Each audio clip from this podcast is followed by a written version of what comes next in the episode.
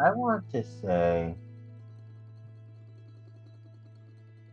that before I begin, this will be my last sex episode for quite a while. Um, just like I did the religion one, where that'll be my last one for quite a while. I'm not gonna deadline. I don't even know when I'll do another one again. I just need to take a break presently from it allow myself to heal. I do want to say what I wanted to say in the last episode about sex that I will start off now before I go any further is I decided to do sex scenes in television and movies. But I want to make it clear I want to do ethical sex scenes in television and movies. Um, because the sex scenes in the media tend to showcase sex in ways that can be abusive, unrealistic, um, violent, um, uh, power hungry, um, overly animalistic, um, super swift and fast to the point where the foreplay is never showcased itself. So what I want to do is say is that I decided to do sex scenes, softcore porn, hardcore porn, and just television and movies in general. The ones that they show at the movies, the ones they would show on Netflix or Hulu or those other uh, movie and television devices that they show. Um, putlocker.com, for example. It's because I want to help people to understand that it's okay to have a healthy relationship with sex and sexuality. It's okay to have a healthy relationship with sensuality and eroticism. It's okay to have a healthy sexuality with intimacy and the interpersonal as well as the social. And it's okay to have healthy relationships with emotional intimacy, crisis intimacy, sexual intimacy, physical intimacy, uh, communication intimacy, recreational intimacy, aesthetic intimacy, work intimacy, commitment intimacy, creative intimacy, conflict intimacy, spiritual intimacy, intellectual intimacy. I want to show people that it's okay to have healthy relationships with all of the 12 types of intimacy. That's why I want to get into softcore porn and be a softcore performer, get into hardcore porn, be a hardcore porn performer, and get into performing sex scenes in just television and movies in general. I want people to also know that I am not a hit it and quit it type of person. I have to have sex with the same person and the same people at least twice.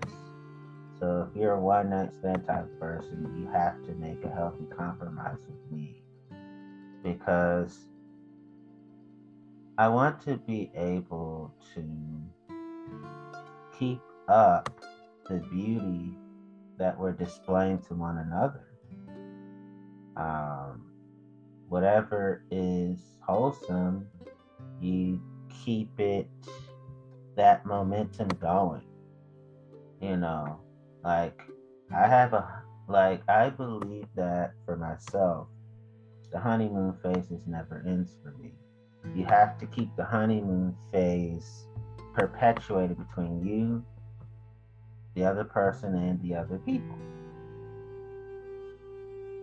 And I believe that you can live out the honeymoon phase even a casual relationship. Um, that that would be me. So I'm a honeymoon phase type of person. Yes, I'm a casual dater and I'm a casual relationship type of person. But the honeymoon phase for me has nothing to do with um, committed romance. That's everything to do with I'm in, I'm infatuated with the soul of the person, and I have a unbreakable infatuation with the person's soul. Um, I have an unbreakable infatuation with honoring the flesh of the other person, and I have adoration for their bodies. And I believe that you can achieve those things without being committed a relationship. That's what I am. So, so so many people say, "What type of intimacy do you have in your casual relationships, Antonio?" I would say, in my casual relationships, there is emotional intimacy. In my casual relationships, there is sexual and physical intimacy. In my casual relationships, there's crisis intimacy. In my casual relationships, there's recreational intimacy. In my rela- in my casual relationships, there's communication intimacy. In my casual relationships, there's aesthetic intimacy. In my casual relationships, there's work intimacy. In my casual relationships, there is commitment intimacy, meaning being committed to respecting one another. In my casual relationships, there's creative intimacy. In my casual relationships, there's conflict intimacy. In my casual relationships, there's spiritual intimacy, meaning that we are Christ-like to one another without the religiosity. And in my casual relationships, there's intellectual intimacy. So all these 12 types of intimacy that I want to showcase in porn and uh, movies and television, in terms of the sex scenes, performing, softcore, all that other things. I also have the same 12 types of intimacy in my casual relationships.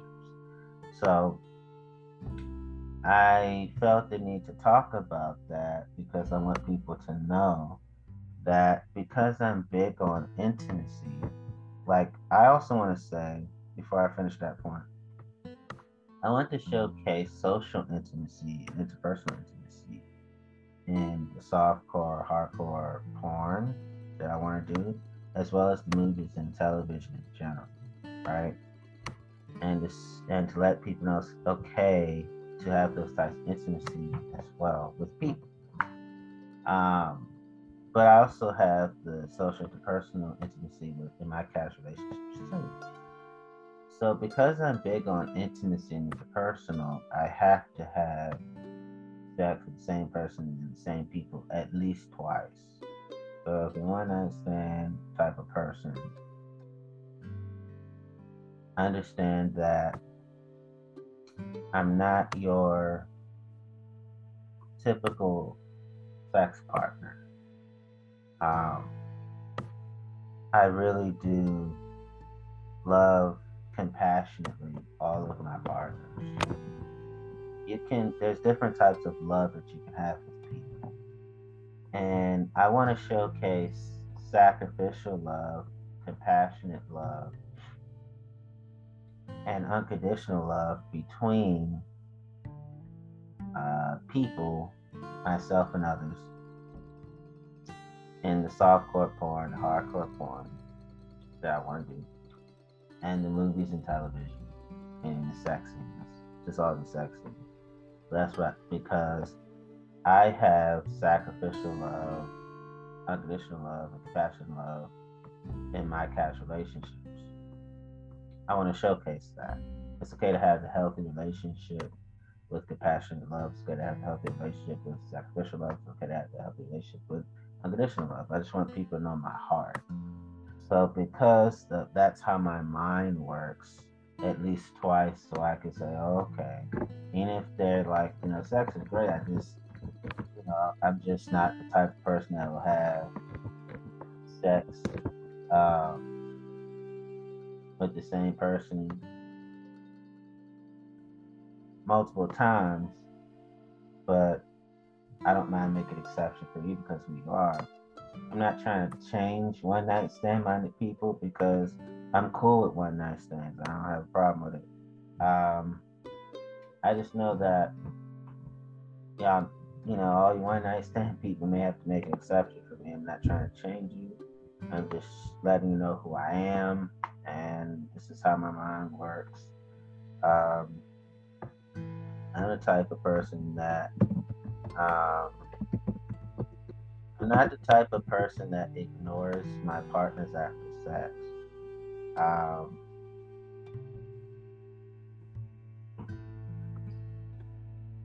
once I, when I say hit it, I don't mean that violent. I don't mean fuck and chuck, as other people would call it too. Um, I don't have sex and not talk to you again. I don't have sex and go to sleep immediately. I don't have sex and dump you. I don't have sex and tell you you ain't gotta go home, but you gotta get out of here. I'm not that type of person. Quite quite honestly, I am the type of person that has these following qualities. I'm the type of sex partner that is into holding hands. I'm into cuddling. I'm into hugging. I'm into kissing, French kissing, tongue kissing.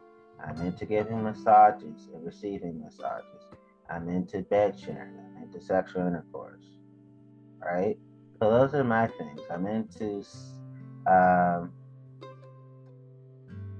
being a snuggle buddy. I'm into snuggle bud buddy. I am. Um, and you can do all these things and not be in a relationship. It's just, I, you know, this is just my way of showing uh, human decency, and I can do this stuff and not be tied down, right? That's just how my mind works. I'm just letting you know who I am. Um, you know, I'm into these other things, like for example, I'm into caressing I'm into being inside someone's personal space. I'm into sexual activity. I'm into sustained eye contact. I'm into touching heads. I'm into tickling. And so I'm into kissing on the cheek. I'm into public displays of affection as well as the private displays of affection. That's just how I am. I could do all these things and be casual. I'm I'm rare that way. Most people couldn't. I can.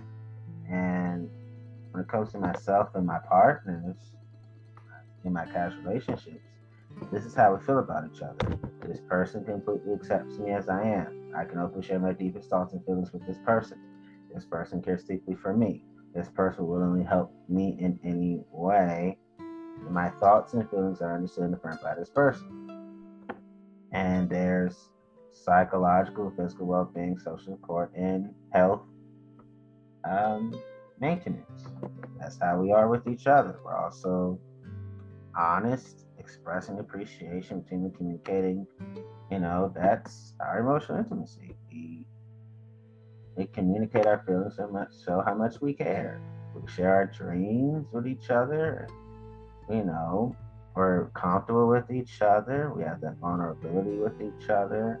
We have a healthy conversation process. Um, any tough times, we don't give each other tough times. So the tough times we get from outside of our casual relationship, we work on them together by being um, neighborly to one another. It's one of my favorite words I, I use a lot now. Um, we disclose thoughts, feelings, and emotions in order to reach an understanding. We offer each other mutual support. We have a sense of community with each other. We keep building, and we share duties. Like, okay, you want to go out? Okay, we go out. Or okay, I fit the bill, or you fit the bill. Those, those kind of things. And so we have intimate communication. We have like talking, we do that. We have healthy degrees of comfort, effectiveness, mutual experience of closeness, right? And we also have implied communication, you know, friends sitting close in a park bench in silence. So you have healthy verbal communication, healthy nonverbal communication. We have healthy written and texting and email communication. That's are. So we have healthy self-efficiency and healthy life satisfaction one another. So I want to showcase all these things and all these things I just said, all the above I just said to you. I want to show them all in softcore porn, hardcore porn, and the intelligent about sex scenes. So this is what I mean. That that's the another truth I want to give to you. And I also want to tell you this: I'm not the type of person that has sex with you and then walks out or then runs out. No, I'm not the type of person that has sex with you and then you run out or walk out. No, I couldn't have sex with a hit and quit it person because um, that's just not how I operate. For example, when I do sex scenes, movie, television, softcore porn, hardcore porn, I would have to perform with the people and the person at least twice. The way I am in my private life is exactly how I am in my public life. Yes, this is sex industry, but I'm like, hey, this is who I am outside of this world. So the world that we're in, the same rules apply if we perform, we have to do it at least twice because I can't show you my body just one time. It has to be at least twice as a compromise so I can know that I have multiple outstanding memories of our the oneness of our bodies and souls, and you don't have to be tied down to experience that. That's what cash looks like for me. Um, I'm not the type of person that after I have sex with you, we never have any sort of contact with each other again. Oh hell no! I'm not the type of person that after I have sex with you, I never see you in person ever again. I'm not the type of person. I just know who I am.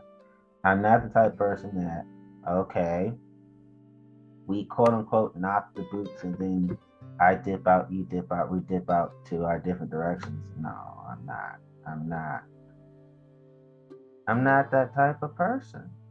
And I, people have to understand that about me. So if you're a hit and quit it person, like, yeah, I'll fucking Antonio just one time, I'm letting you know you can't just fuck me one time. I felt the need to say that because some people may hear the podcast and get ideas. You don't know what people are thinking while they listen to you.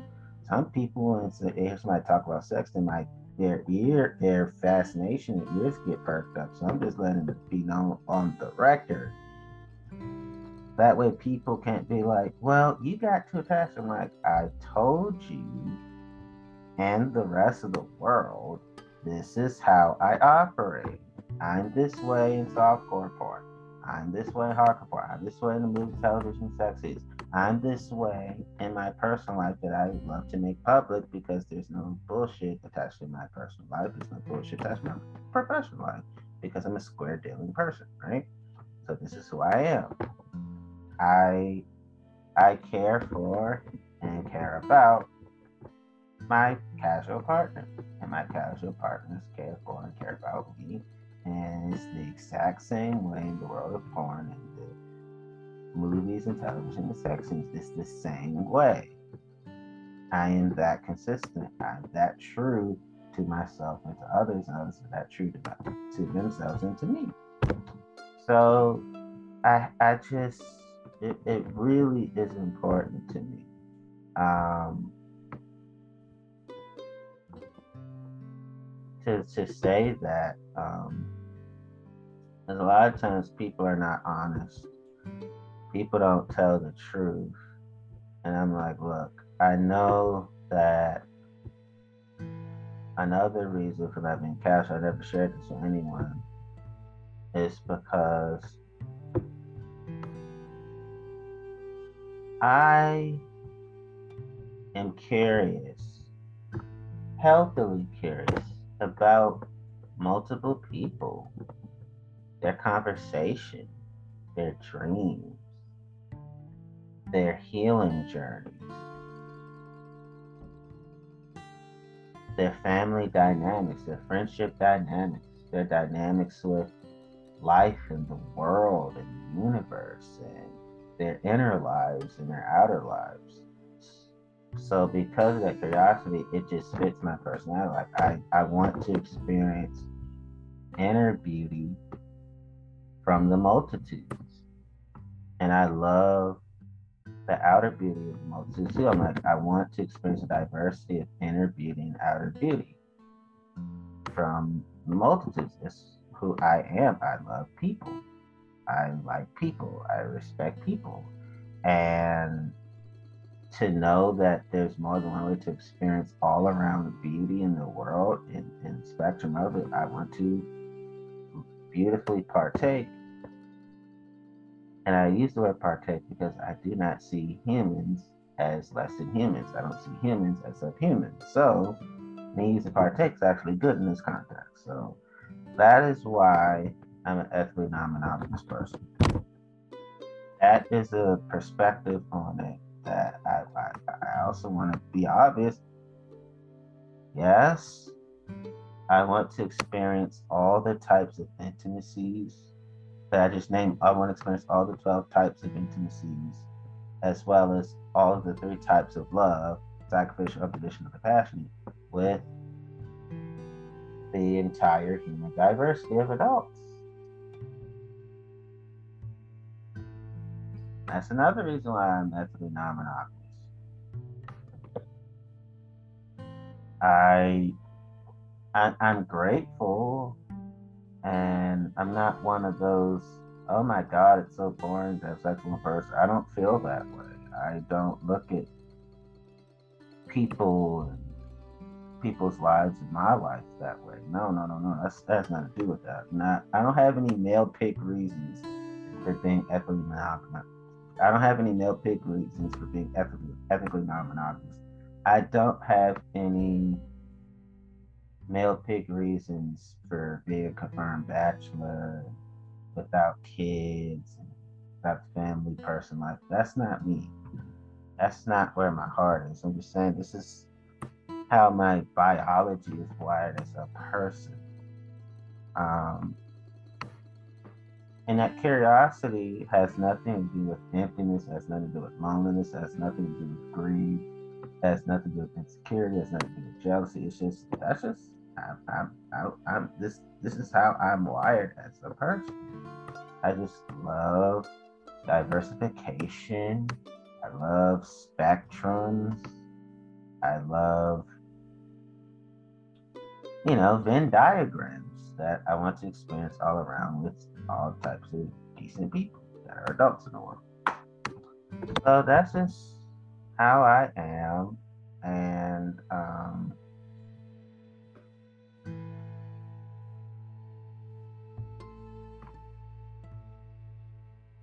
that's just how I, I, I think. And so now that you know me in that way, I do want to say in the last episode, I do wanted to say this because if I don't say it, I can't go sleep. I'm a spanker and a spanky. Okay, now that I've gotten that out, let's let's get into what I really want to tell you. This is medium.com, Chris Kirsty Taylor, May 9, 2020. Um,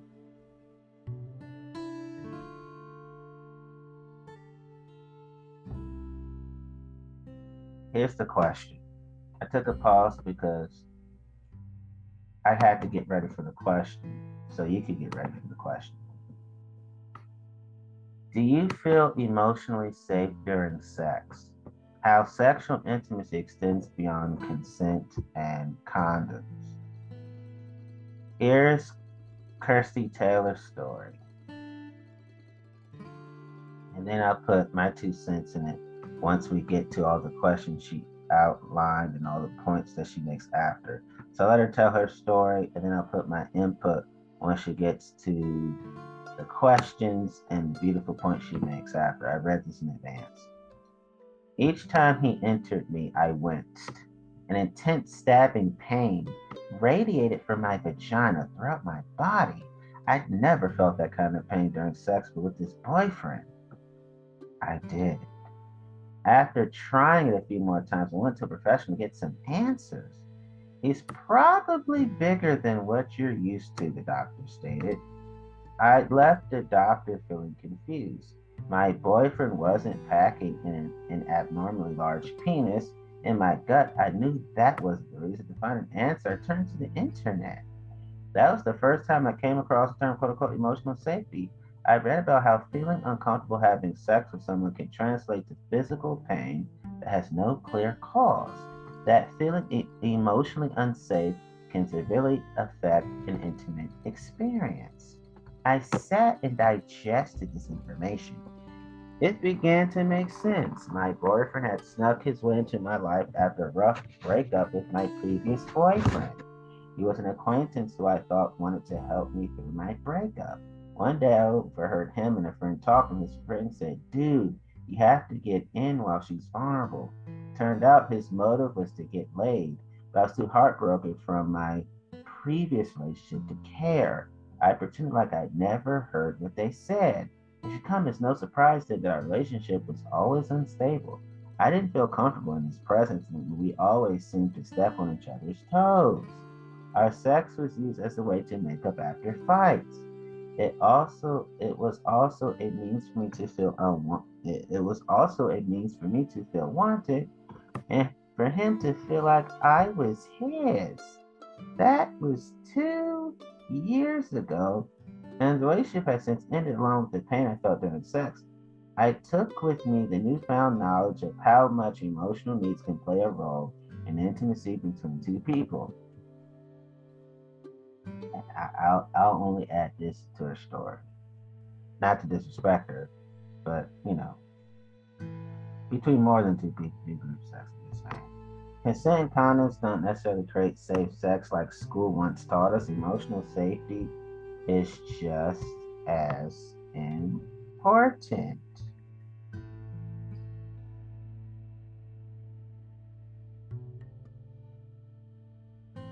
Disregarding your emotional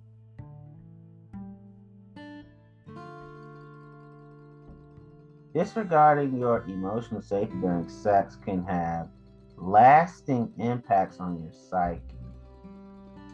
It shapes the way you're able to experience intimacy with partners in the future and the way you be yourself in intimate spaces. When emotional needs are removed,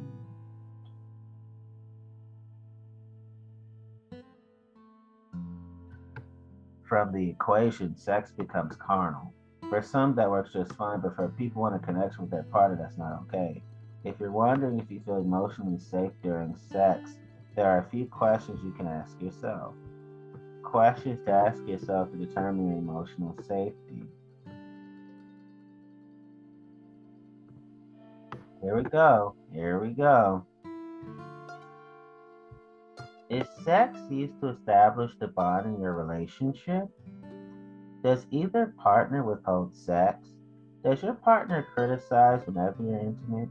Are you submitting to your partner even when you don't want to? Does sex feel degrading? Do you have sex because you want to, or is there another reason? Do you stay quiet when sex hurts? Does your partner press you into trying things you don't want? Do they hurt you without consent? Here's the other question I'm going to establish do you have sex with toxic people? And why are your partners toxic? And why are you toxic? If you think you lack emotional safety during sex, you're not alone. Unfortunately, a connection between two partners isn't something we're taught in school, nor is it something we see in the media, despite the group sex savage too. It wasn't until recently that consent came onto people's radars. But establishing trust and respect is still a foreign concept. The good news is the more you talk about emotional safety, whether with your partner or people in your life, the more awareness there is for the subject. And the even better news is establishing an emotional connection before you get in bed and all the other sexual settings with someone and someone's can lead to even better sex. When you feel emotionally safe, you'll feel comfortable being yourself and expressing your needs. You're also being tuned with your partner, and their partner is creating a res- reciprocated experience of pleasure rather than a self satisfying one. How do you establish emotional safety? Well, there are a few ways. Communicate with your partner. If it's unclear what each other's intentions are, either state them or ask. If you're sleeping with someone you hope will form a serious relationship with, hold on, just getting myself again. If you're sleeping with someone you hope will form a serious relationship with you, be clear that's where you see things going. If you're sleeping with your ex in hopes of reuniting, ask them if they're thinking the same. Create boundaries to be firm with them. Yes, bound you have to have boundaries in sex. Actually, boundaries are must have. Create boundaries and be firm with them. What are you willing and not willing to do? How much foreplay do you want to engage in? or not want to engage in? Do you like getting violent? Are you more submissive or dominant? Or are you in between? It's grateful to be playful during sex and explore new things, but be clear about what you're absolutely not okay doing and be clear about what you're absolutely never okay doing. Y'all have our limits. It's okay to have limits in life, including sex. It's okay to have deal breakers. It's okay to have healthy compromises, all right? Ask what they want. So many people don't know how to please their partner and their partners, yet they're quiet during sex. If you want to make sure your partner and their partners feel emotionally safe, ask them how they're doing. Ask what they want you to, ask what they want you to more or less of. Speaking up breaks the silence that holds a lot of harbored thoughts. Don't be scared to say you want to wait. There's nothing wrong with not wanting to have sex. If your partner pressures you into having sex, that's even more of a reason not to have sex. Speak up with your partner or partners about whether or not you're in the mood. Be honest with yourself. If you're involved with someone that makes you feel uncomfortable, no, amount of work will change that. Like I stated in my story above, I didn't feel the relationship was right and my body responded to that physically. I, I, it wasn't that we needed to talk things out, it's that I needed to be honest with myself that I didn't want to be in that relationship. Always make sure there's consent. And of course, make sure there's consent. Consent isn't just sexy, it's a fundamental it's a fundamental human right. Emotional safety is what I lacked in my relationships and something I'm glad I worked on. I went too long experiencing intimacy without pleasure. It was about time I reclaimed that. If you're feeling the same way, consider creating the emotional space you to connect with your partner and their partners. Yes, it's a bit different from what you were taught, but it means but when it means better sex, it's worth a shot. By the way, I like BDSM, receiving, rough sex, receiving, giving, violent sex, receiving, giving, without sexual violence. Hmm. And I like kinky sex. I like super freaky sex. I, am a super freak. I like I'm a freak. I like freaky sex. I'm a freak. Okay, those those are my givings and receivings. All right, I'm done. I, oh, I like porn sex, receiving and giving, I like unconventional sex, receiving and giving. I like vanilla sex, conventional sex, receiving and giving. Okay, more. There's more. What am I? Who am I kidding? Um, I like giving and receiving intimate sex, um, sensual sex, energetic sex, animalistic sex, primal sex. Um, plus, I like giving and receiving. Romantic sex, slow sex, medium sex, fast sex. Um, shape shifting sex.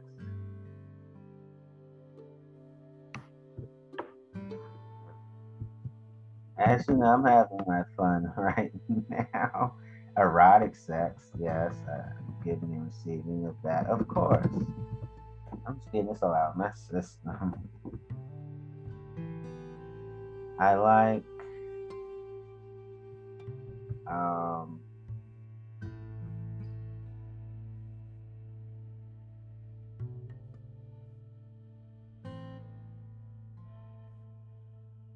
the type of I like vulnerable sex too, if you're receiving that as well. So basically, I am the five erotic blueprints. I'm energetic, I'm sensual, I'm sexual, I'm kinky, I'm shapeshifter. So I like sexual sex too. Yeah. That's all me. That is all me. I like to get and receive these things. These are all my forms of real sex that I have, give and in real life. That's just who I am. This is why I can sleep well at night because I'm being true to myself. And I just love being true to myself because that means I'm true to you. I'm real to you because I'm real to me first. Um, okay. So let me get back so you won't think you being distracted. I'm, I'm not. Okay. So, did I always have complete emotional safety with my partners independent of the abuse? No, it was enough, but it could have been 100%. It was about 95. The rest was we didn't know how to fully um, be emotionally safe one another. Um, did I have emotional safety during rape? Hell no, that never exists. I never felt emotionally safe during rape when I was raped when I was five years old. I was gang raped when I was five years old. So these are the questions that my partners and I ask each other and ourselves, and we and our answers to the questions are actually healthy and good because it shows that okay, we do have 100% emotional safety during our sex having, our love making, and our fucking. So that's how it works with myself and them and themselves and me.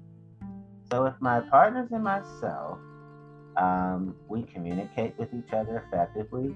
We create uh, boundaries effectively, and we're firm with our boundaries effectively. We ask what we want and need uh, effectively.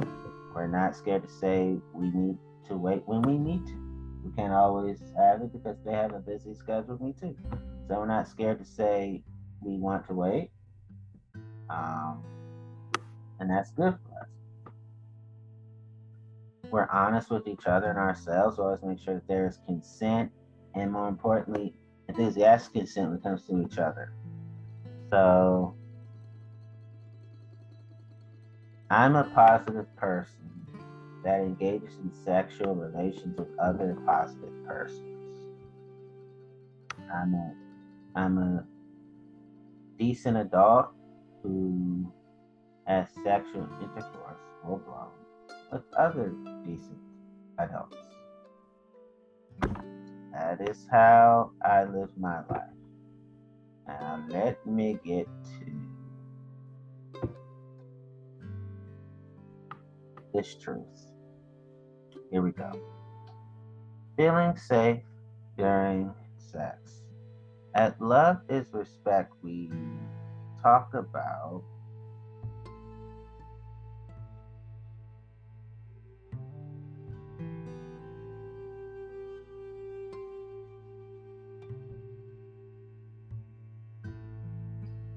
at Love is Respect, we talk about consent because we know it's an important part of a healthy relationship. Without consent, how can people in an intimate relationship ensure everyone's needs are being met? When consent is present, so are open communication, trust, and healthy boundaries. We also know that sex and consent are mutually inclusive, and sex without consent isn't sex at all, it's rape. Right? By the way, I now I have intimacy with pleasure. That's the type of sex partner sex that I have and have. Alright? Okay. With so many famous people, actors, athletes, and politicians sharing their stories of sexual assault, many of us might have questions about sex and consent. So let's lay out some of the conditions needed to make sure everyone is safe and on the same page while having sex or thinking about being intimate with someone. Think of these as some of the ingredients of a healthy relationship, right? By the way, everything I said about the 12 types of intimacy and all the three types of love, I want to showcase that as a pornographer and a porn director and a director of movies and television that showcase sex. Okay, I just want to showcase all that. I just love being honest. It is so helpful. All right. Um,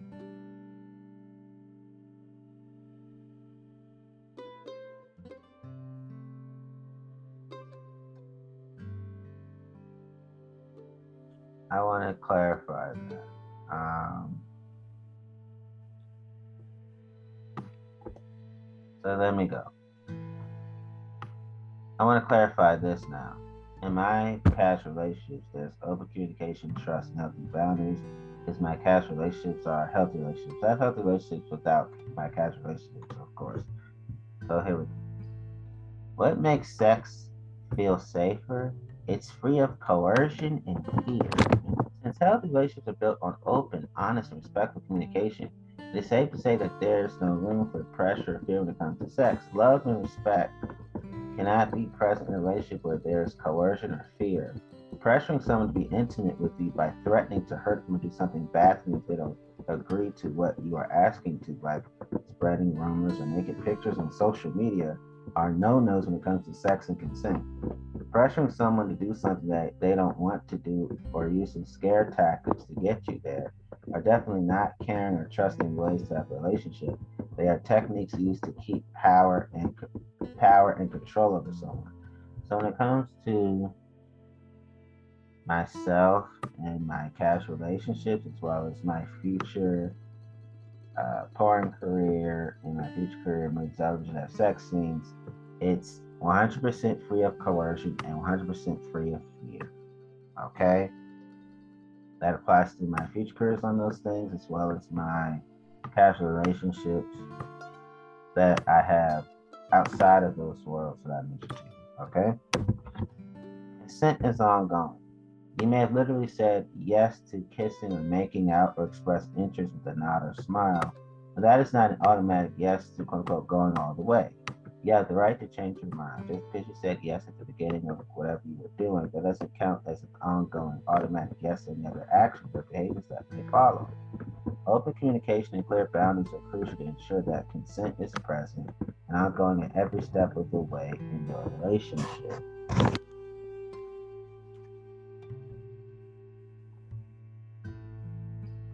So, in my view,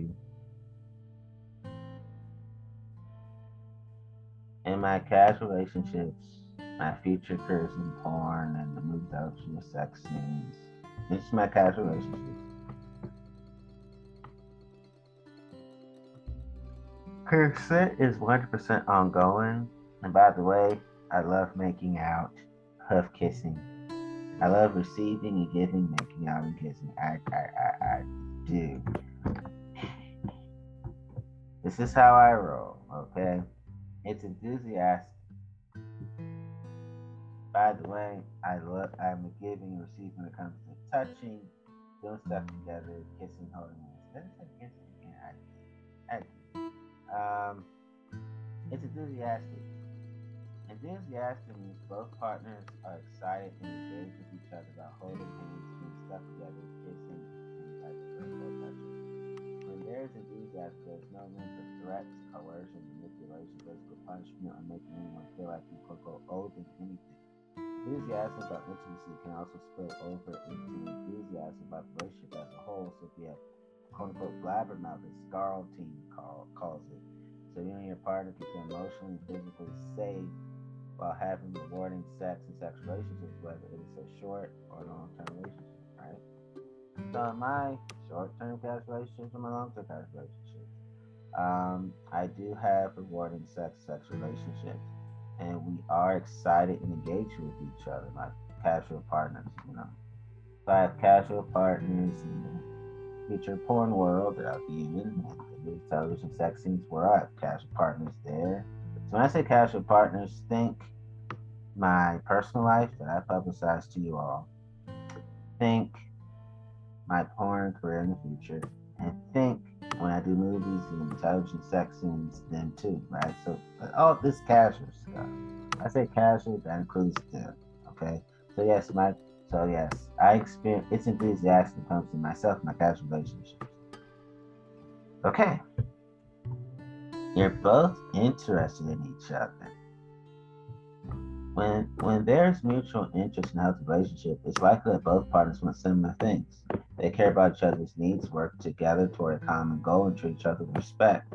Mutual interest is a vital part of sex and consent because it means that both parties are in tune and want the same outcome for each other. They understand respect, have clear boundaries, and ensure both parties feel confident, secure, and respected.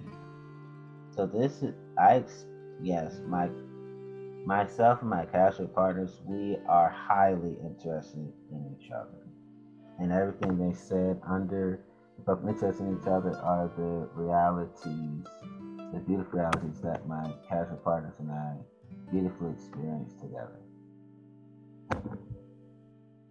There's really no right or wrong when it comes to relationships because they're all different, but we can tell you that all relationships should have one thing in common respect and trust. If you still have questions or concerns about your relationship, reach out to an advocate for help. These the, these things are all true. I love these things. These things are all true. So yes, I do feel safe during sex. My cousin partners do too. Okay.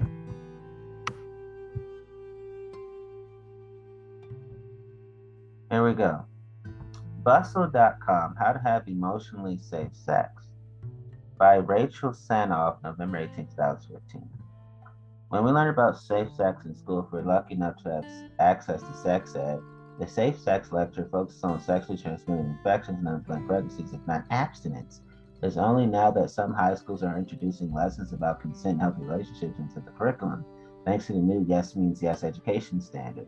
While this is definitely an improvement, it still leaves many of us wondering what is emotionally safe sex? Does safe sex mean more than condoms?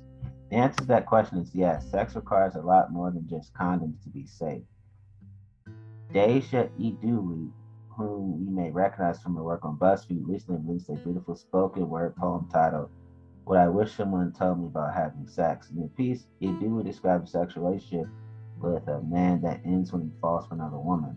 Heartbreak and devastation leads to a realization that condoms and pregnancy prevention are far from the only things one should think about when engaging in quote unquote safe sex.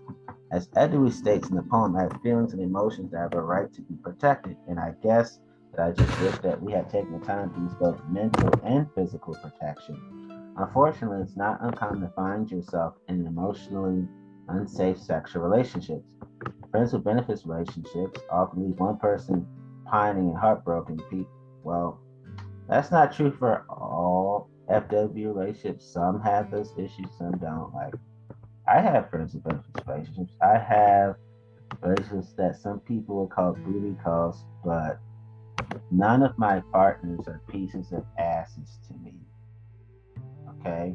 None of my partners are dicks and pussies. That's not how I look at them at all. I don't look at women as tits and ass. I don't. That's fucked up. I don't look at men as pecs and balls. I don't look at men like that either. I don't look at people as they're just genitals and that's it. Hell no, that's that's some foul ass shit, man. I don't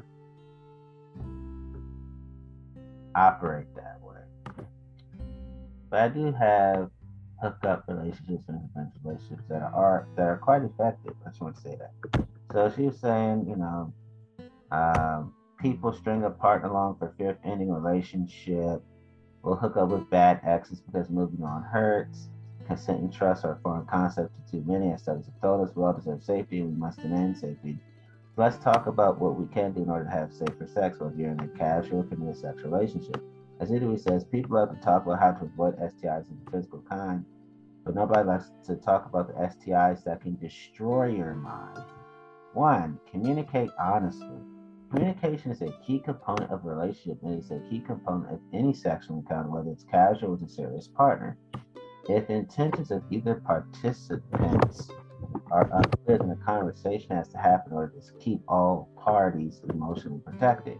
Are you sleeping with an ex that you're still hung up on? Is this just a hookup or a rebound? Do you want more than that? Also known as do you have serious feelings for this person? Or does this person have serious feelings for you, but you're not interested? This is vital information because people engaging in casual sex when they don't have casual feelings is devastating. Besides communicating intentions, it's also important to be able to communicate what you like and dislike in order to achieve the pleasure that you deserve. And it goes both ways. It is important to be receptive to your sexual partner's likes and dislikes. If you cannot comfortably if you cannot comfortably express these desires to the person, they may not be the safest sexual partners. So when it comes to myself and my casual relationships, we communicate honestly. Number two, evaluate your choices. Think about your life. Think about your choices for real, though. You can't read another person's mind, and while you would hope that they could communicate honestly with you, you can really only trust yourself, especially in more casual scenarios. That means you have to take time to ask yourself questions and listen to the answers carefully. In the heat of the moment, that's easier said than done, but there are some important ones. Why are you going to have sex with this person? Is that what you want to do? Because then, awesome. Get it. Or do you just think it's what you have to do as if your body is owed to them because you're in a relationship? By the way, that's sexual assault. When I said get it, I was just saying have at it. Okay.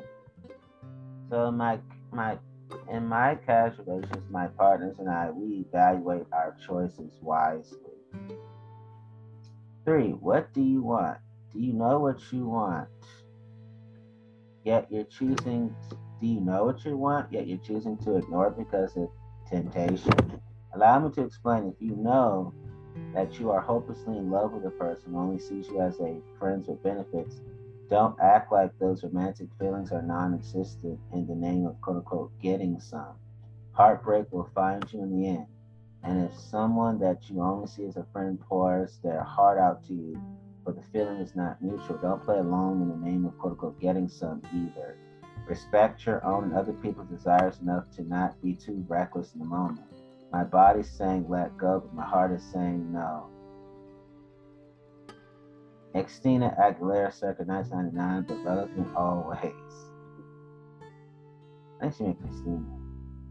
Um, so my so my partners and I, we we ask each other what do we want, and we say intimacy with casual pleasure, and then we also say casual intimacy with pleasure.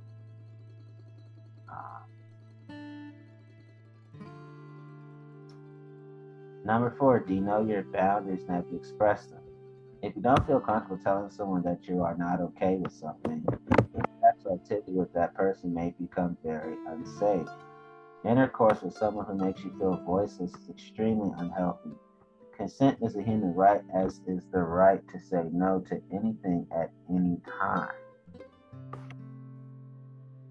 So, my partners and I, we know our boundaries and we express them respectfully but directly. Number five, do you want to slash need to know more about this person before you continue? Now, if you're choosing to have an anonymous, fun one night stand, this perhaps doesn't apply in the same way. However, if that is not something that you're into, make sure you know that information that is most important to you, to you for you to trust them. You know this person's relationship status. Do you know if they are kind? You know if you want to if you want them to keep in contact with? Really just any facts that are most concerning to you if you ever become intimate with someone. Okay.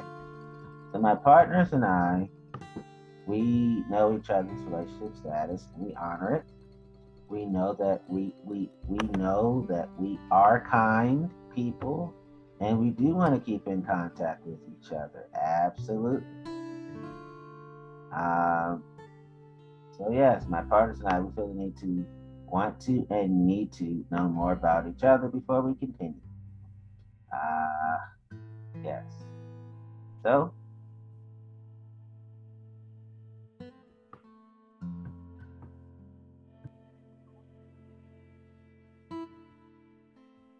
So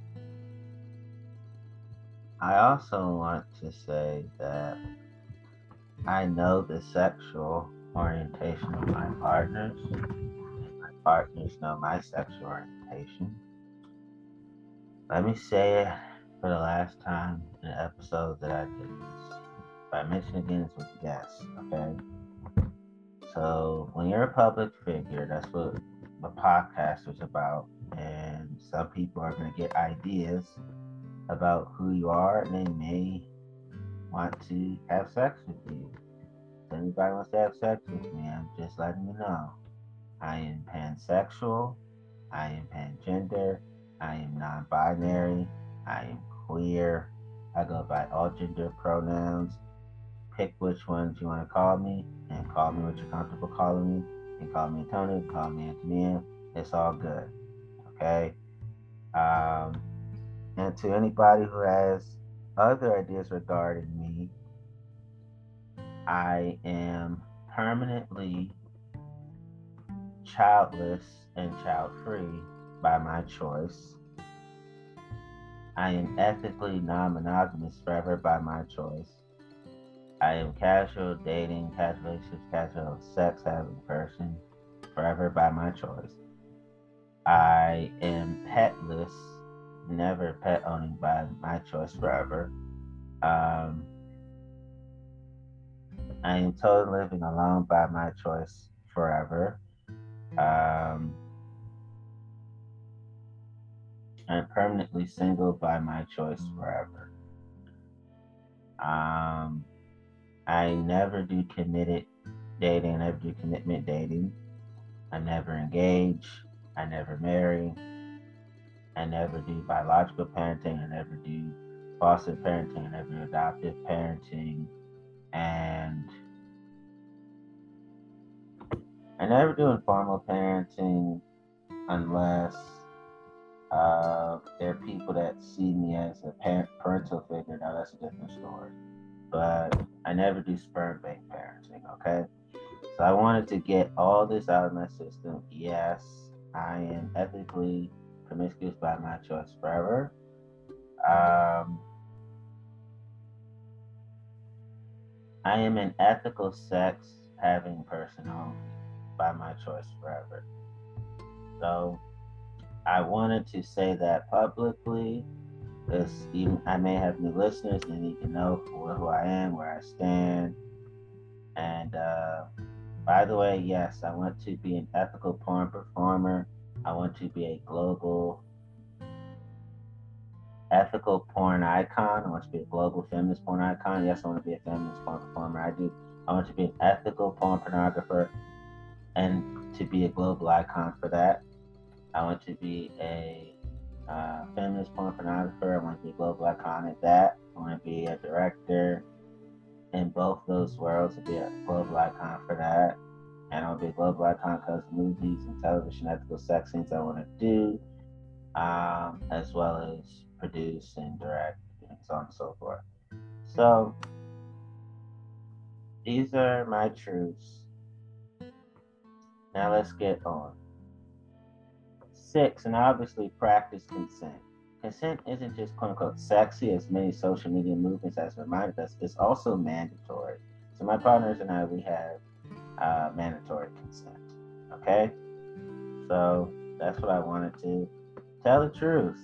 I believe in realness. Let's get down to it. Arizona Center for Marriage and Family Therapy. True intimacy is in emotional safety. It's September 2nd, 2020, couple sexual health, but this applies to casual people too. As your as your relationship with your chosen significant other, casual or committed, develops and progresses, you may encounter rough patches, moments when you feel frustrated, misunderstood by your partner.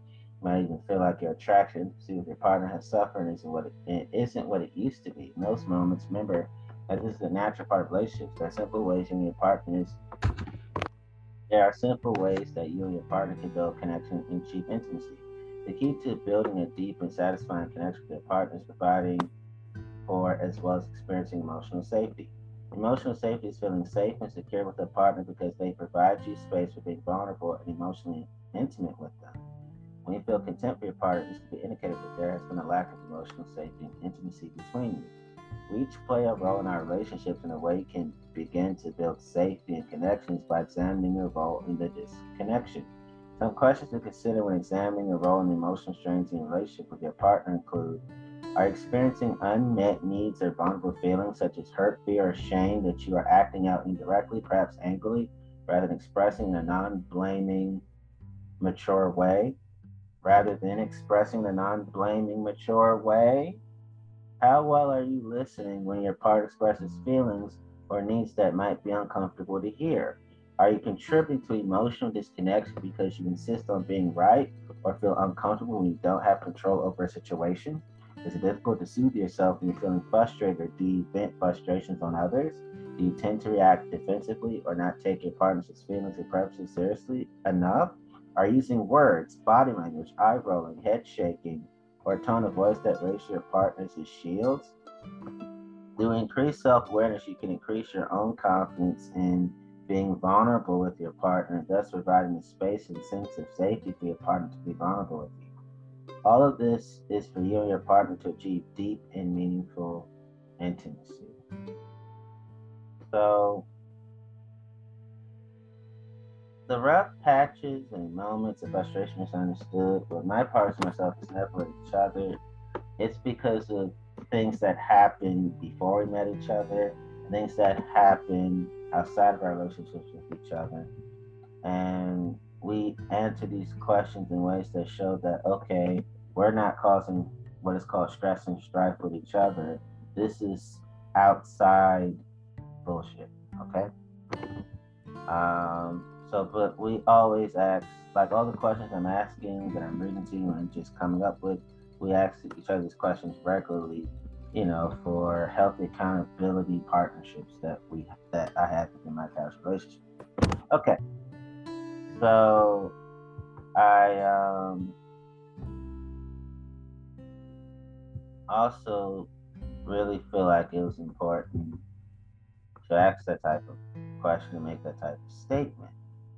Um,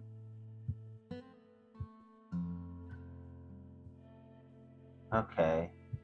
I'm just making sure that this is what we talk about. How to have emotionally healthy sex and why that's so important. Quality over quantity. Tips for feeling good, healthy sex. Greatist.com. Article reviewed by Jennifer Litner, PhD, LMFT, CST, written by Gabrielle Smith on December 22nd, 2020. When the sex positivity movement, which I remember of, reached the internet in the mid aughts, it upended mainstream conversations about sex.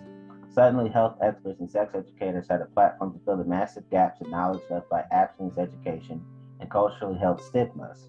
Fast forward to now, and the popular opinion is unequivocal. Sex is a good thing that everyone should be doing.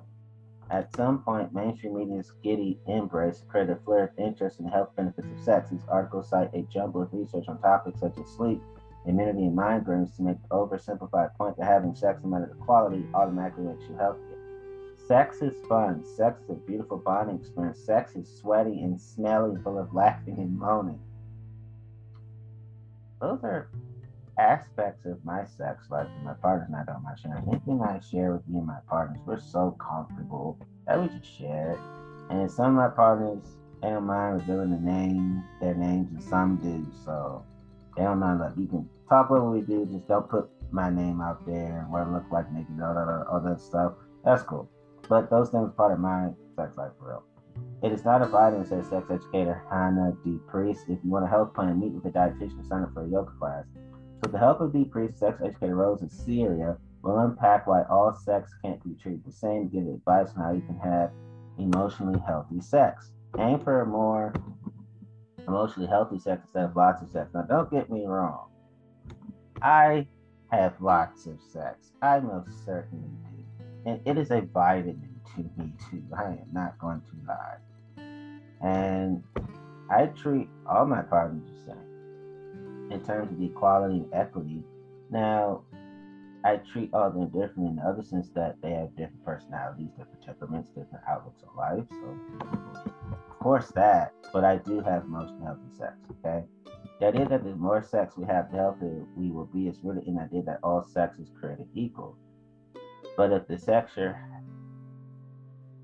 But if the sex you're having causes stress or mental tor- or mental, but if the sex you're having causes strife or mental turmoil, it's not worth the physical benefits. It might actually do more harm than good. The reason? Stress. Stress is your body's number one enemy, negatively affecting your sleep, heart health, ability to think, and more. Consider this commonly cited 2004 study, which suggests that frequent sex supports immunity.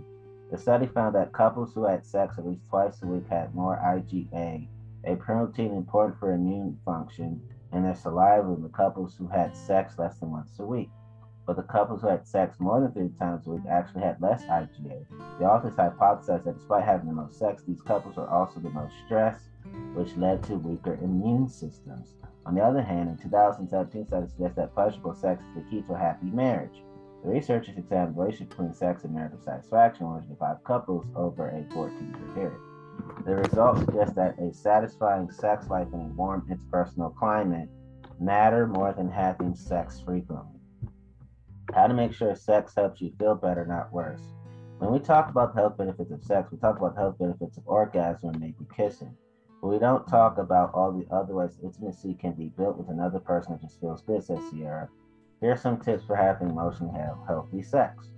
Communicate your wants and needs. This is your biggest asset in having sex. It makes you feel safe, secure, and excited, but it's also not easy. Here's Sierra's advice. First, communicate with yourself. First, try to figure out why you want to have sex with someone else. That can help you put that this can, that can help put you in the mindset of achieving what you want to achieve. Sierra says. My partners and I do that, by the way. Tell the other person what you want kissing, orgasm, or physical closeness, awfully for me. Um, whatever it may be, let them know. I make sure that I'm laying out what I want to experience, but I'm open to all the fun things in between. Into Sierra says, um, but my partners and I, we do this as well. If communication is hard for you, let them know that too. Talking about sex is hard for most people. Chances are your partner feels the same way. Being honest with one another will make you feel closer. My partners and I, we experience that as well. It gets easier if you communicate over time, though. Have more sex with yourself. Solo sex is a great way to get in touch with your unique emotional needs. Yes, I do have more sex with myself. I do practice solo sex, by the way.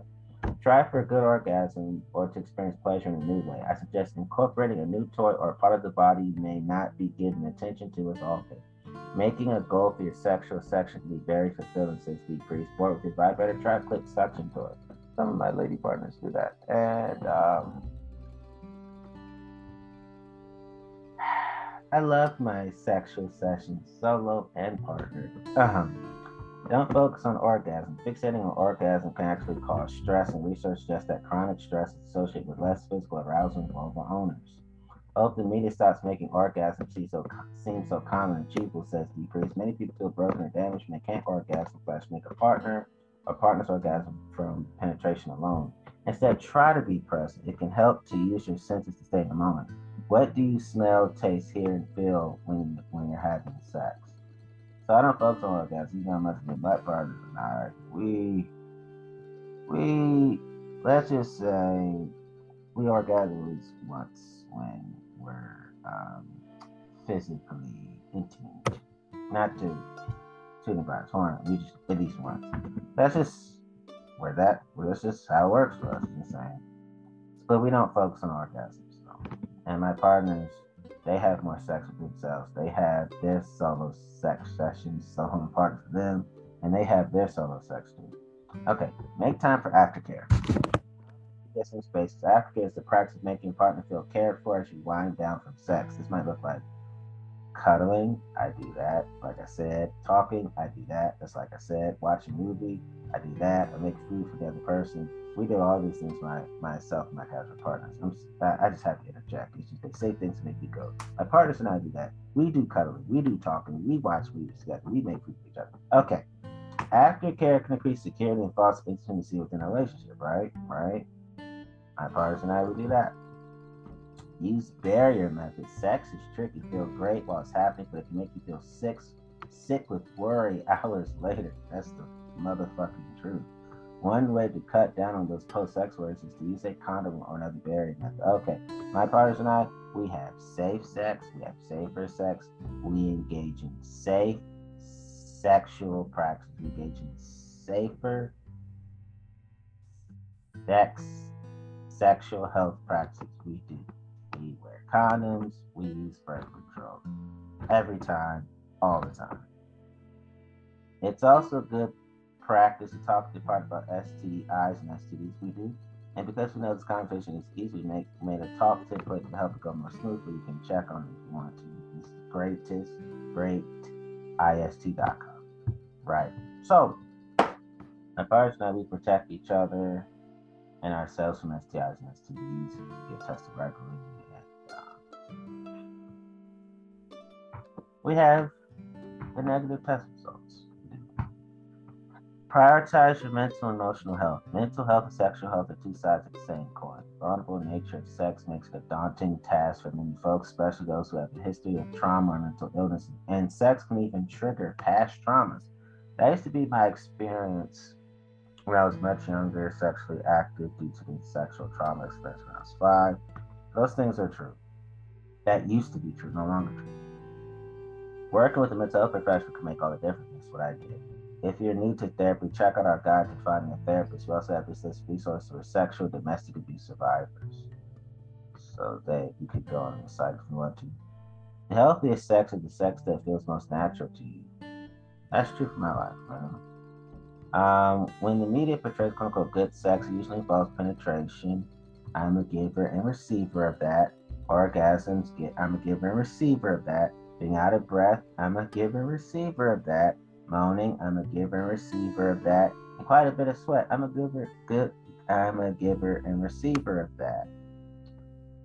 But let me read it in a way that you don't think I'm interjecting too much. When the media portrays quote unquote good sex, usually involves penetration, orgasms, being out of breath, moaning, and quite a bit of sweat. Okay? This trope of mind blowing, vigorous sex is not only ableist and heteronormative, but also the idea that there's an objectively good or right way to have sex. That's true. By the way, I do have mind blowing, vigorous sex. I do, but I want to say again so you won't think I'm interjecting too much again. This trope of mind blowing, vigorous sex is not only ableist and heteronormative, but also perpetuates the idea that there's an objectively good or right way to have sex. We often see in visual media that people kind of just jump into bed with each other or they want sex at the same time, says Sierra. Obviously, in real relationships and partnerships, people have differences and desires to want to have sex. That's so true. I mean, there are times where I do jump in bed with my partner and want to have sex at the same time. Sometimes at other times, we just have to.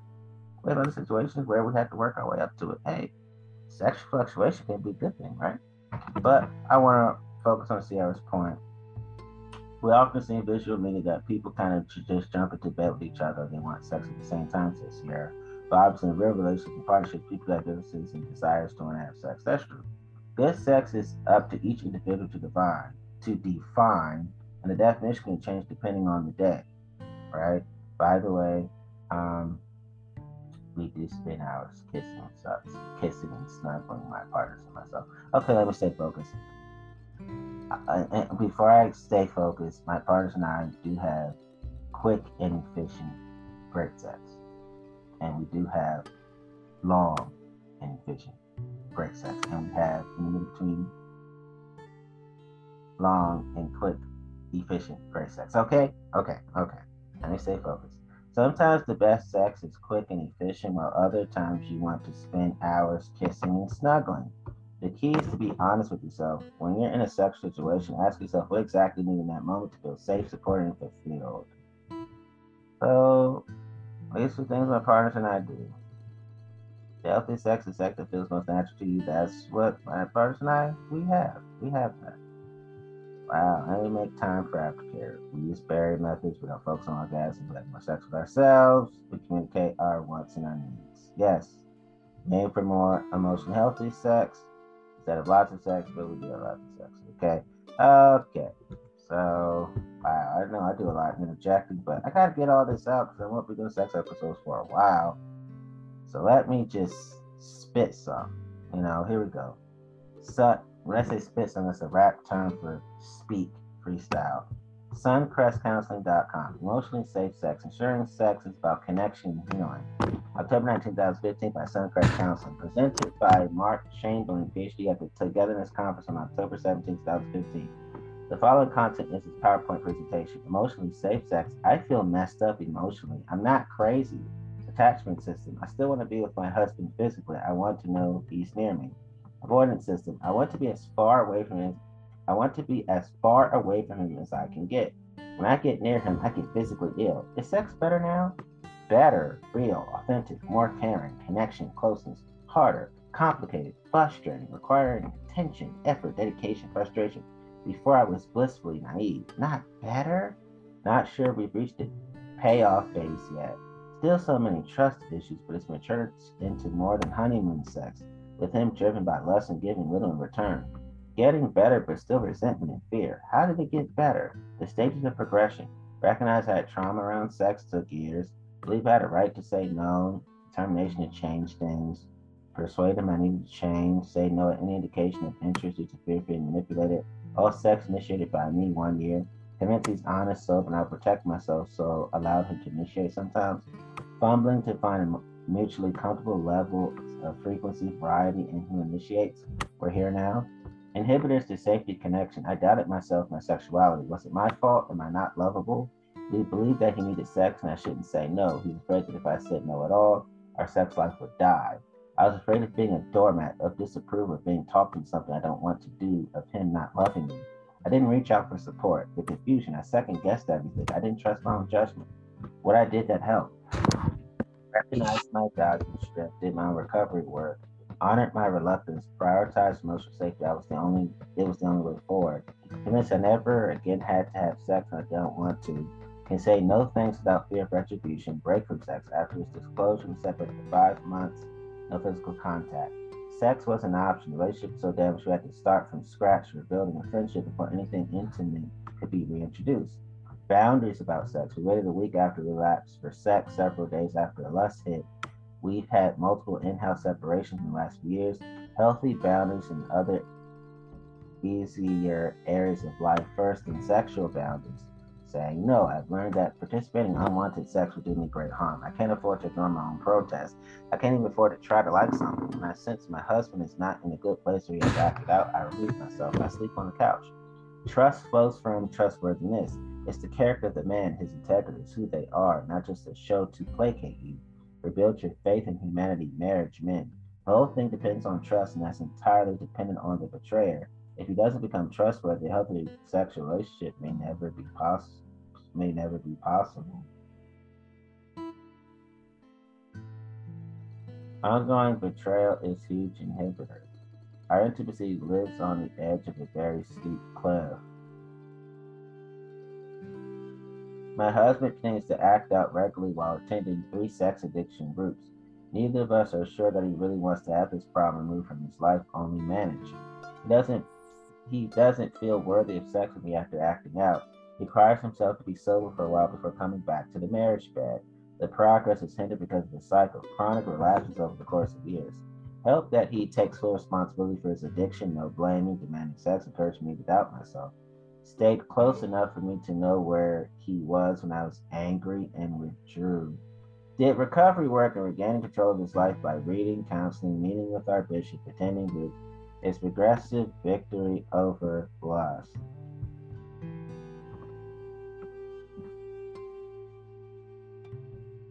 Honesty admitted he was a sex addict before we were married voluntarily told about every relapse since he first disclosed his addiction 10 years ago.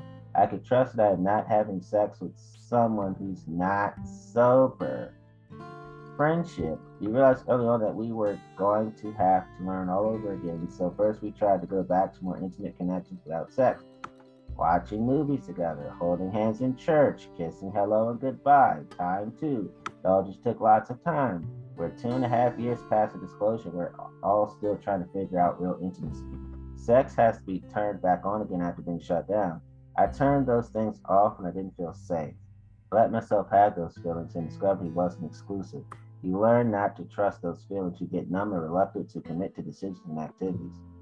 Initially tentative, it was like starting over. I had to learn how not to be in pain every moment tormented by my imagination. He had to move the fantasy life in his brain and just be with me. It was rough. We stuck with the basics. We just tried to survive those moments, saying yes. I did not participate in sex that was not initiated by me for a long time. Eventually, as I felt protected, and we were together and learned to accept him as he was, learned to forgive and let go of things I couldn't control, it became easier. My desire to be near him and then my willingness to be intimate with him was more a blessing from God than my own doing. Vulnerability. The first step I took back toward my husband was the was the hardest step I've ever taken in my life. I to fight through disgust for him, the pain I felt his touch, and the wall I had built around my own physical desires to protect myself from being hurt again. The first time we reconnected, I was a bundle of raw nerves and emotions was for days afterward. The movie in my head of him with other women wouldn't stop, and I had nightmares for days after as well. Stretch, take risks, yes, but not until I felt secure in my safety. He had been sober for a long time. I felt confident he'd tell me if he slipped. I knew that he wouldn't withdraw emotionally if I turned him down, and I knew that I would not allow myself to participate in anything that made me uncomfortable. Once all these components were in place for over a year, I could take risks and gave him more leeway in our sex life. Step forward, step back. When I felt brave enough to let him initiate again, sometimes we would connect wonderfully. And the very next time I spent the whole day worrying that he'd do something I don't like. Make sex about connections, not about lust and sex drive as much. We set boundaries in certain sexual practices to reduce me feeling victimized and feeding his lust and prolonging his cycle. We recognized triggering sex moves and verbalized them and avoided them. Communication to safeguard against more trauma. Lots of talking about what's okay. Temperature checks all along. How does this make you feel? Experiencing things together with feedback. Yep, that helps me feel secure. He makes sex about connection, stays with me, and not disappearing into his own head. We are able to be there together. He's on guard not to go to a carnal, animalistic place which jeopardizes our experiences. He tries not to come to bed with lust in his heart. If he's aware he's in a lustful frame of mind, he doesn't initiate anything. He tries to make sure that my pleasure comes first. He meets my needs before he meets his own. Tone and focus of sex changes. He's careful to be gentle and watch my reactions. There's an element of tenderness that shows respect. We're both there for the other person instead of for ourselves. Pace. He realized it would take time, even though the hurt wasn't of his own doing. My husband had to learn how to go at my pace so that he didn't do any more damage. Which aspects of healing our sexual relationship went quickly? None. I mean it. If triggered during sex, the same things would trigger me sometimes, not others. There's a greater sensitivity to who I am, what I feel, what the experience is like for me. Because we listen to and honor how I feel, I come to believe that I will protect myself and not allow myself to be further traumatized. We have an exit strategy in case I'm triggered during sex. Empathy during hurt. Often I would want often I would end up in tears after sex. He wouldn't say anything, just be there with me till I was okay again. He let me know that he was hurting too because he knew he destroyed this good thing that he had hurt me badly in the process, worn the intimacy we had lost. Verbal reassurance. For us, there's constant feedback and communication, affirmations and expressions of appreciation, love, desire put each other first, and acknowledgement of the commitment. It's just, it's not just said once and that's that. It's there all the time. As a woman, it's important to have that reassurance. Someone thinks that of you, prioritizes you, and shows it. Uh, since this is a Christian couple, gender differences, male, explore, experiment, expand repertoire, female connection, closeness, and comfort. So, hey, if a person is doing you dirty, it's okay to cut them off, even completely. I'm just saying, you ain't gotta get everybody second chance. This this doesn't have to be a second chance for everybody type story. So all the good parts of this article I apply to my casual relationships with my partners and all the bad stuff of this article never happens between myself and my casual relations with my partners. Okay. So I can be done with that.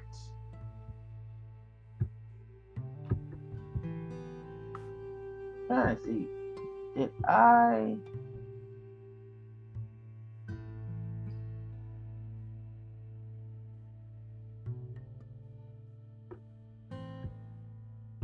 uh, I'm trying to, you know.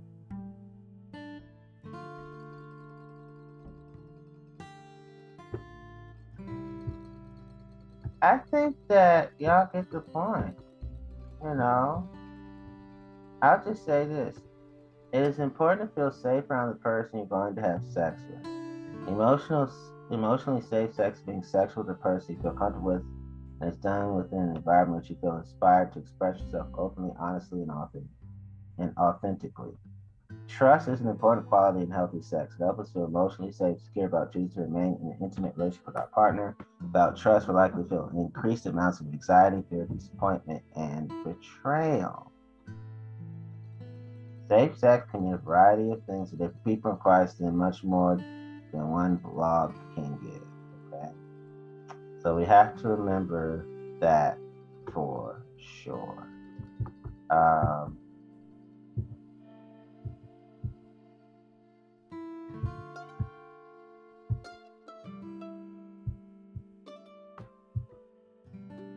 and I just wanted to able to say this one thing. Um,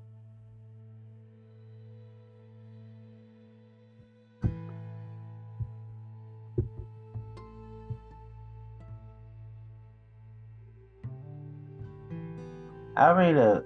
I, it's just that um,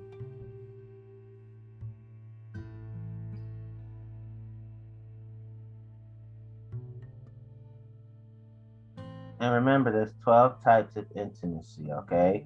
Emotional intimacy, sexual, physical intimacy, crisis intimacy, recreational intimacy, communication intimacy, aesthetic intimacy, work intimacy, commitment intimacy, creative intimacy, conflict intimacy, spiritual intimacy, and intellectual intimacy. So you should know all your wants and all your needs. And make sure that y'all on the same page in terms of what intimacy does not work and does work for y'all, okay? And to know you need to know all of your necessities and desires when it comes to the emotional, the sexual, the physical, the crisis, the recreation, the communication, the aesthetic, the work, the commitment, the creative, the conflict, the spiritual, and the intellectual. Okay. Um, trust and intimacy get along well. You need that in the casual and the committed. Um,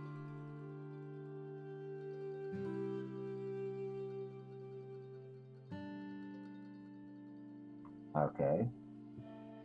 And I'll read these two things. I'll be done.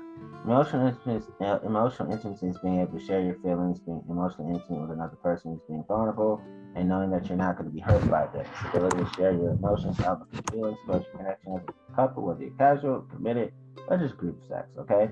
Sexual intimacy is being able to connect sexually with your partner in an emotionally, physically safe way. Sexual intimacy improves when two people, more than two people, can openly discuss needs, wants, or desires, creating a safe space for both and all individuals can communicate their physical and sexual needs without being judged.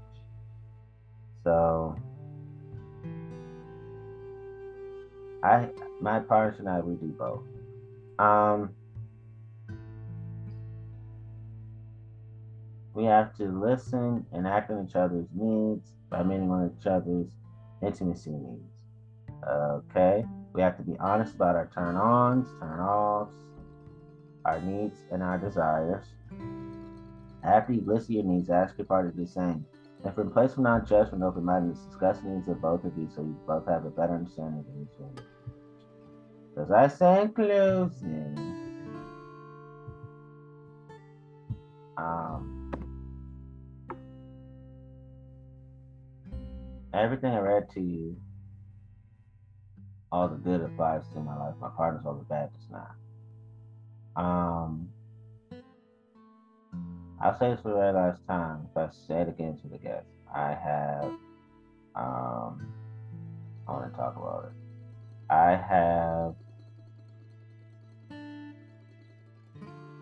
I self pleasure with and without audio and written erotica. By the way, I'm a fan of erotica. I self pleasure with and without written audio porn by the way, the of porn, ethical porn, um, and ethical rock, ethical porn. Those are my two things I love. Uh, so I must be honest. I love to fuck. I love to have sex, and I love to make love. I'm a sensitive partner. I'm a sensitive lover. I'm a sensitive sex partner. I'm a caring lover, a gentle lover. That's who I am. I'm a generous lover too. I'm a hospitable lover. I'm a sexual soulmate. And this is how I live my life. And this is how I behave.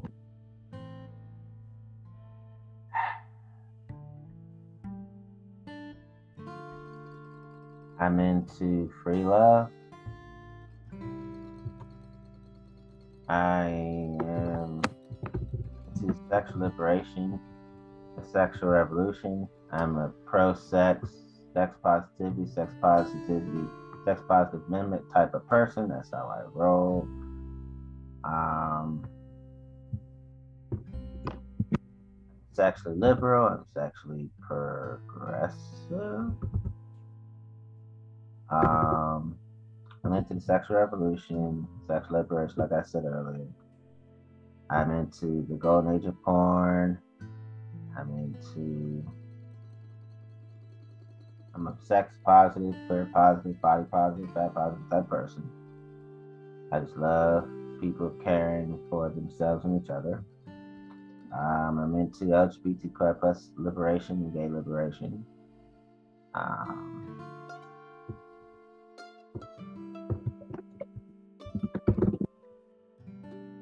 I'm a Me Too movement member, Church Too movement member, Time's Up movement member for sure. And again, I'm a member of the sex positive movement. I'm a sex positivity, sex positive person. I'm a, I'm a I'm into pro sex feminism. I'm into sex radical feminism. Into sexual liberal, sexually liberal feminism. I'm into sex positive feminism. That's me.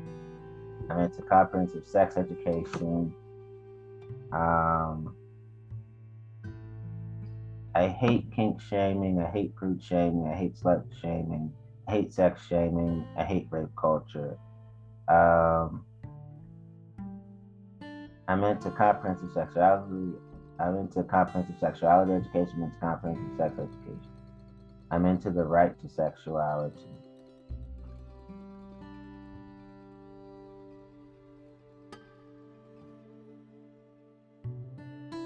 Oh, I support the Center for Sex Positive Culture. I'm a sex positive culture supporting person.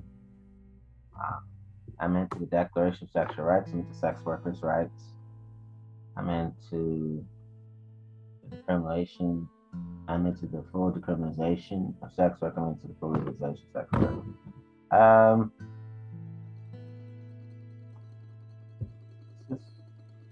I am pro sex industry. I'm pro adult entertainment. Um, I'm into sexual liberalization. I am. Um, pro porn. I'm pro masturbation. I'm pro erotic fantasies. I'm pro premarital sex. I'm pro fornication.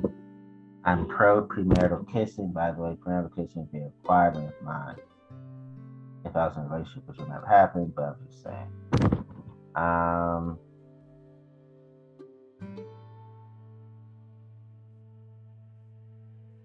I'm pro sex outside of marriage. I'm pro nudity. I'm pro gay liberation. I'm pro legalized abortion. I'm pro contraception. I'm pro the pill. I'm pro interracial marriage. I'm pro women's rights. I'm pro feminism. Um, I'm pro natural childbirth. I'm pro having birth that's considered not natural to the world. Um, and you know, le- within law and reason type manners. I, am all things within law and reason, um, and neighborliness as well. Let's see. I am pro comprehensive and accurate sex education in schools. It has to include LGBTQI plus people. I am pro LGBTQI plus culture. I'm pro LGBTQI plus rights. Um, I'm pro slut walk for sure. This is true about who I am as a person. So I just want to say, um,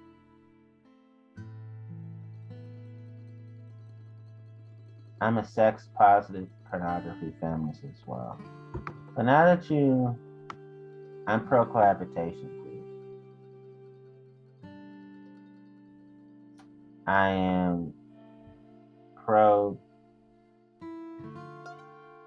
fidelity in committed relationships. Um,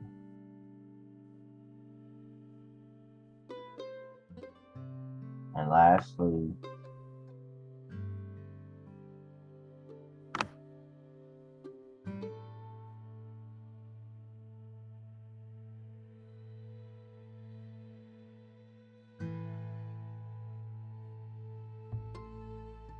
I am pro as long as you don't do any harm.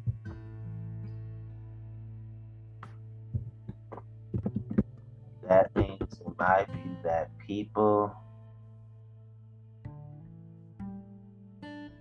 should take charge of responsibility for their lives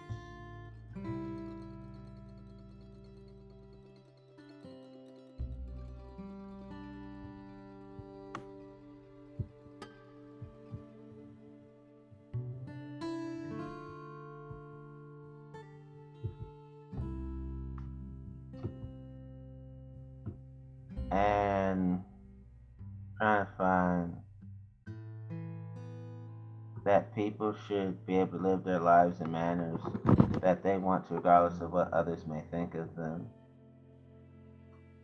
You know, the humane, humanistic doctrine, live and let live. People should do that. People should live as they choose and let other people do the same. Their philosophy is live and let live. Um,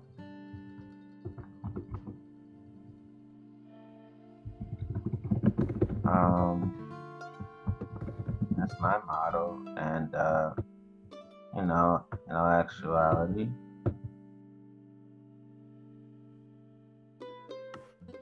I think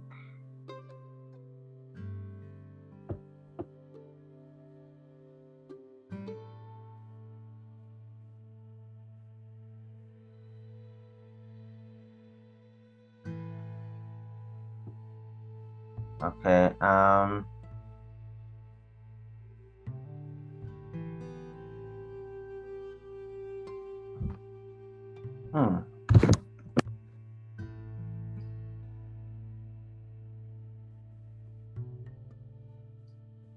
I'll read some of these things. Live and Let Live Global Peace Movement. I'll, I'll read the rest of this, and then I'll be done for this time. The Live and Let Live Global Peace Movement, the world's most important endeavor, is underway right now. You're invited to join. Live and Let Live Global Peace Movement is a serious effort undertaken by people worldwide who desire to live together in peace. United by a commitment to oppose all forms of aggression, whether instituted by any person, group, organization, or government, and to inspire people to be good humans. We must succeed. Despite good faith disagreements on many issues, if we unite around one fund- fundamental principle, we can achieve and maintain freedom and peace in a way that optimizes human happiness while being better than ever previously achieved in human history. Utopia is not a reasonable goal. We should recognize and accept life will never be perfect. However, it could be improved dramatically for the vast majority of people. There is no need to check your ethics, common sense, or reasonable skepticism at the door. If you're open-minded, reasonable, and willing to consider a new paradigm for how we govern ourselves, and you may be inspired to join the global effort to achieve freedom and peace, we each have different opinions, ideas, and beliefs about the world. We also have different interests, aptitudes, aptitudes, goals, and desires. We value things differently. I am happy to offer you my advice about how you should live your life, but because we define our personal happiness differently, I do not know for sure what is in your long-term best interest. As adults, neither of us has any valid claim to be in charge of the other. In that way, we're equal. Absolutely respect your right to be in charge of your life. Simply recognizing those obvious points defines me as a live let live type of guy. Wow, all these ways of thinking are my ways of thinking. All these ways of living my ways of living too. I'm just saying. I'm a live and let live type of person. phrase live and let live best captures the essence of what should be our basic fundamental principle governing how we interact with each other. Agreed. Imagine a world based on this that instead of attempting to impose our views and our will on each other, we each simply agree to live and let live. Thank you. It may initially seem too simple a phrase, but we can actually effectively organize around this phrase, this phrase, and the important principle it represents to justly dramatically optimize human happiness. What does it mean to simply live and let live? There are actually two distinct, equally important imperatives to the principle. One, live and let and live one, and two, let live. The principle is first imperative seems obvious. Live your life. You're lucky enough to be alive, conscious on the planet right now. And with all things, this too will eventually come to an end. Seize the day. As a competent adult owner of your life, you should be in charge of creating, directing, organizing your life. You have the right to decide for yourself how best to live your life. That means you alone have the right to both define and, per- and peacefully pursue your happiness. You are the rightful owner of your body, all your peacefully acquired property, money, and all your time. As such, you have the right to be the unapologetic, iron fisted dictator of these things. And the competent adult iron fisted dictator of your body, property, money, and time. You should be permitted, you should be permitted to do anything you want with these with no restrictions at all except for one. The second imperative to let live means to simply allow others the same right to be the competent adult iron fisted dictators of their bodies, property, money, and time. As a prerequisite to achieving freedom and peace, you must allow other competent adults the identical and reciprocal right to live their lives as they see fit with the same unimportant restriction. Concerning the live and let live principle, some say the devil is in the details. Indeed, we need to decide where to draw the critically important line between living your life and interfering with the equal rights of other competent adults to live their lives. Therefore, we need rules governing how we interact with each other such that we can each live our lives while allowing others to live their lives. Given the infinite number of different types of interactions we can have with each other, we undoubtedly need lots of rules defining where to draw that critically important line. But there are two hugely different categories of rules. One category comes with a formal sanction for violations, and the other does not. For example, the rule prohibiting murder comes with a very serious formal sanction for those properly shown to have violated it. However, the rule requiring youngsters to show respect to their elders do not. While there may be social consequences for failing to respect one's elders, violating this category of rules properly carries no formal consequence. Viewed differently, some rules, like the rule against murder, were required to comply with. Other rules, like the rule to respect one's elders, were not.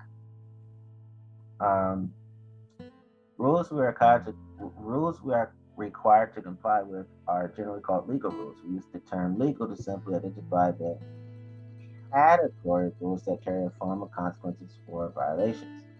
Prohibiting murder is therefore legal one. Legal rules define the mandatory minimum standards of how we must or must not actively interact with each other.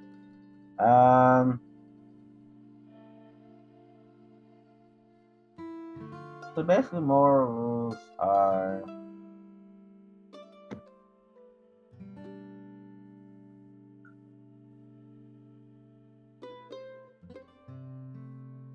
you know, instead of imposing our morals, we should inspire us to act morally. So basically, the moral rules are certainly important. We are not likely to uh, to ever achieve peace to inspire others to act morally to some extent. Unfortunately, we do not all agree, nor are we likely to agree on morality anytime soon. So, those are the basic things. groups are how we should treat each other are manageable because people, as the iron fisted dictators of themselves, may act in more than their own bodies properly at a time, so long as they do not interfere with the equal rights of other iron fisted dictators to manage themselves. Basically, um, you know, be a good human. Be a decent human. And that's all that matters. So I'm a part of the Live and Let Live movement. I just figured that out just now. So, what is live and let live? 3L. Defined by peacefully pursuing your own happiness, honoring the equal rights of other competent adults do the same. The movement is based on the fundamental foundational principle referred to as live and let live principle, which I live by. I also live by the do no harm principle. The do no harm principle. That means as long as you follow the do no harm principle, you have the right to do whatever you want with your own body. Okay. Thank you all for listening to me and peace the fuck out.